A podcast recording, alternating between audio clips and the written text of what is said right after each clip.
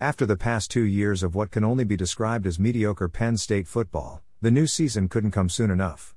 So, a Thursday night game in week one was just what the doctor ordered. Start the new season early to exorcise the demons of the past. While the national media doesn't seem too high on this year's team, the Lions enter the season unranked. Oh, by the way, the last time the Lions entered the season unranked, they just happened to win the B1G and came this close to a playoff berth. Like always, there's plenty of hope and optimism in State College, even after losing 10, count 'em, 10 Penn State rookies that made NFL rosters this year. The Lions continue to recruit well and are led by very senior, versus, QB Sean Clifford. Sean joined the Lions in 2017 and burned his redshirt the same year. In 2018, he backed up one of Penn State's all time leading QBs, Trace McSorley, now QB2 in Arizona. Sean has been the starter ever since and enters his sixth year of college football. As you would think of any sixth year player, Sean is expected to lead the team to big things. Soon to be starting QB Sean Clifford. Citrus Bowl January 2019. So to open the season, once again, the Big Ten officials had Penn State open the conference schedule on the road, the seventh straight year and the twelfth time in the past 13 seasons. You'd think the league is still penalizing the Lions for something that happened years ago. Hmm. Regardless, the Lions are 7 4 during those road conference openers and looking to make it two straight after coming off of last year's 16 10 win at Wisconsin in the opener. Thursdays are not necessarily the best day to have a game. This day is usually reserved for the MAC later in the season, but if you are going to have a Thursday game, the first week of the season seems to be the best time. You have all off season to prepare for the game, then you have extra days to prepare for your next opponent. And, you generally get a primetime slot with a national TV audience to help sell your brand. Not a bad trade off. Part of the challenge with a Thursday night game is travel logistics.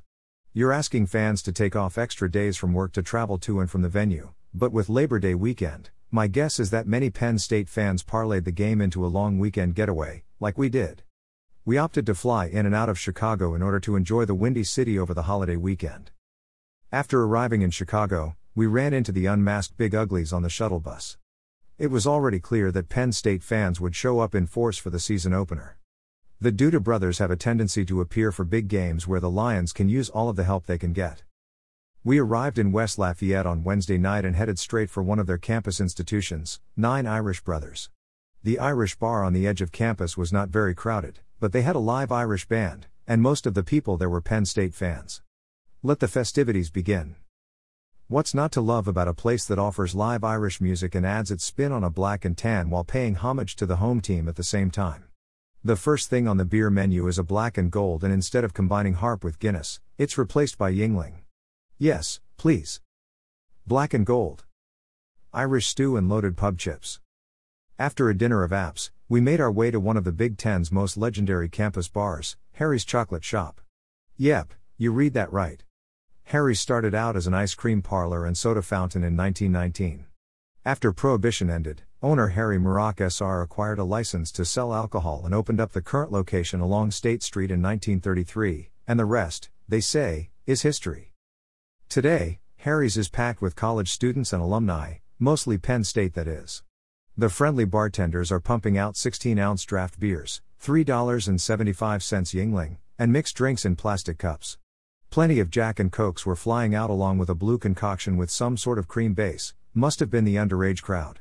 If $3.75 is too steep for your college budget, it seemed like the value play was a 32 ounce Corona bomber for $7.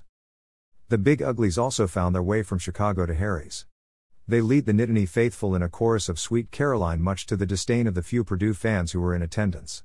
One alum was audibly mumbling to herself and her Penn State husband, this is my bar before she left the area in search of more Purdue fans. The next day, we set out for a late breakfast slash early lunch. Like in State College for night games, fans flock to their favorite spot before hitting the tailgates. In West Lafayette, that place in Triple 30. It's another campus institution that serves up all day breakfast and some of the best basic chop steak burgers you'll find. But the star of the show is their root beer. We learned that the term 30 means the very finest quality, sort of a rating system. This system is allegedly still in place today for many products like sugar, but I would suggest you avoid Googling 30 sugar while at work, if you know what I mean. This place was likely one of the inspirations for Guy Fieri's diners, drive ins, and dives. In fact, they were featured in 2008, long before the hit show started highlighting just about everybody. After an early lunch, we set out for a self guided tour of campus. The main gates welcome visitors to the Student Union at the corner of State and Grant. The university's seal is stamped into the concrete and features a winged griffin, a mythical creature that combines the features of a lion and an eagle. Behind the gate sits the Purdue Memorial Union. It was named in honor of the 4,013 sons and daughters of Purdue who served in the First World War. The building is home to several student services offices, a dining food court that features Drew Brees Walk-On's Bistro, and the Purdue Union Club Hotel, where we learned was home to the broadcast team and boosters. After our tour of the building, we ran into our friends that were staying there along with the Fox broadcasting crew. I ran into Brady Quinn outside the hotel and told him that Sean Clifford's Heisman run starts later today.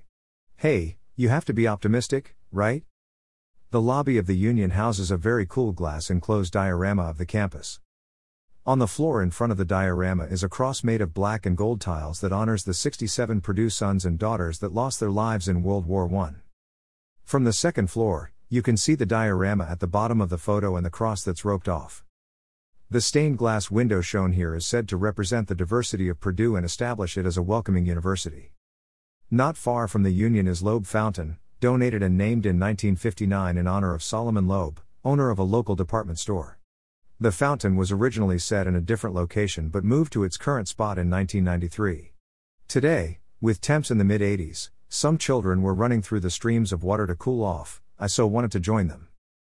One of my favorite sculptures on campus was the unfinished Block P. This monument is said to represent the thought that as a Purdue grad, your work is never done. You must continue to represent the university in everything you do in life. It's also there to serve as a reminder and memorial to those that did not get the opportunity to complete the Purdue experience. As we stood there admiring the sculpture, a student came up to us and asked if we were visiting and touring the campus. She told us she recently toured some friends and family around and offered us her list of places to see. That's the kind of hospitality that every campus should have. She was a great ambassador for the university. Not far from the P, version 3 of the Purdue Bell Tower is a relatively new addition to the campus. It was built in 1995 through a gift from the class of 1948. The original bell tower was built in 1894, but sadly it burned down just four days later. The second tower was built in 1895 and was demolished in 1956. The original bells hang in the new tower and ring at set times throughout the day.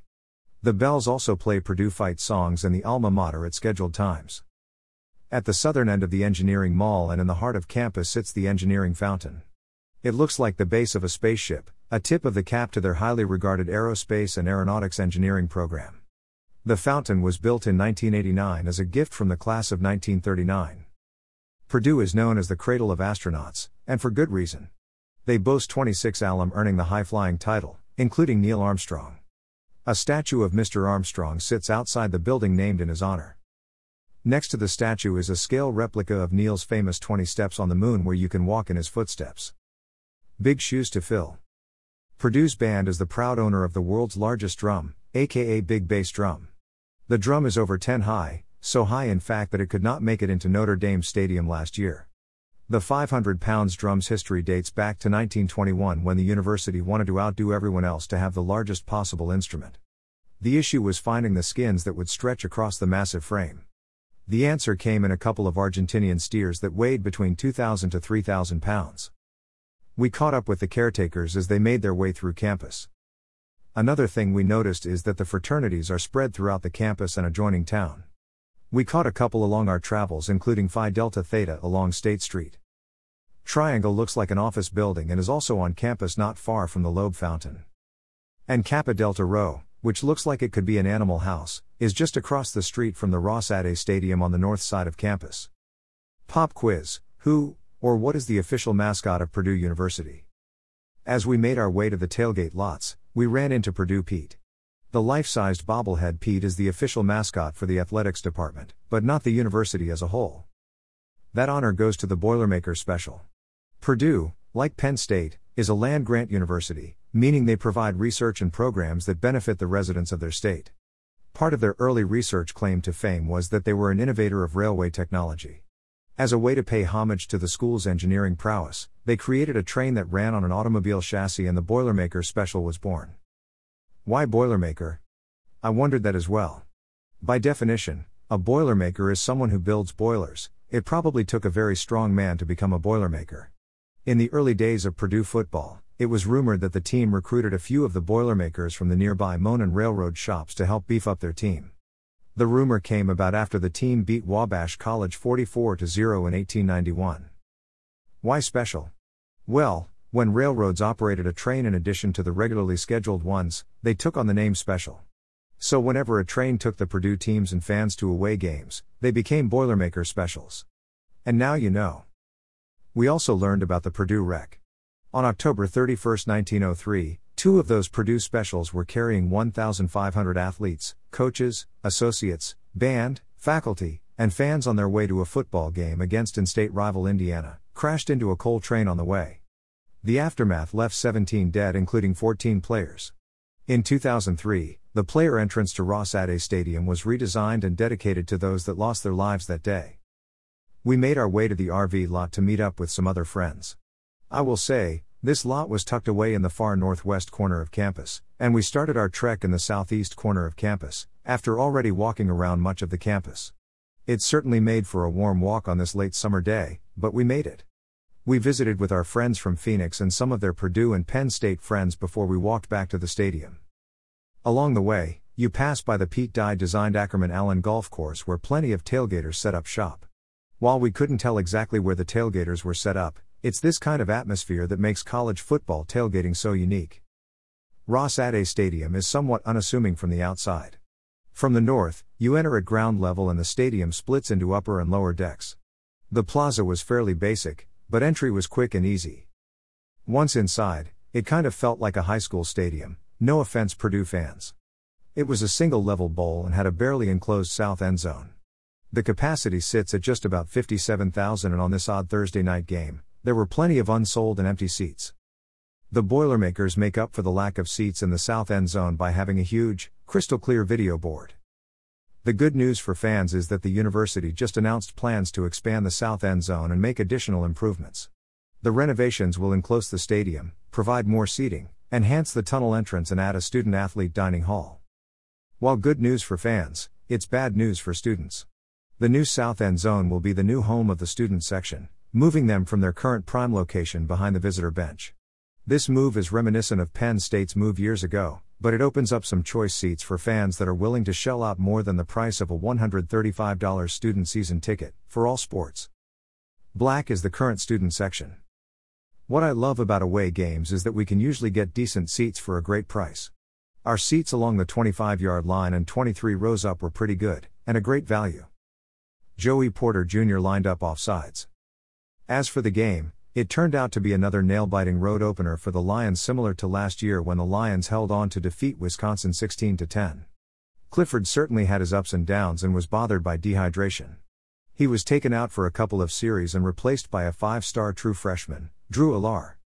Allar looked prepared, but Clifford quickly returned after the Penn State fans got a preview of the future QB.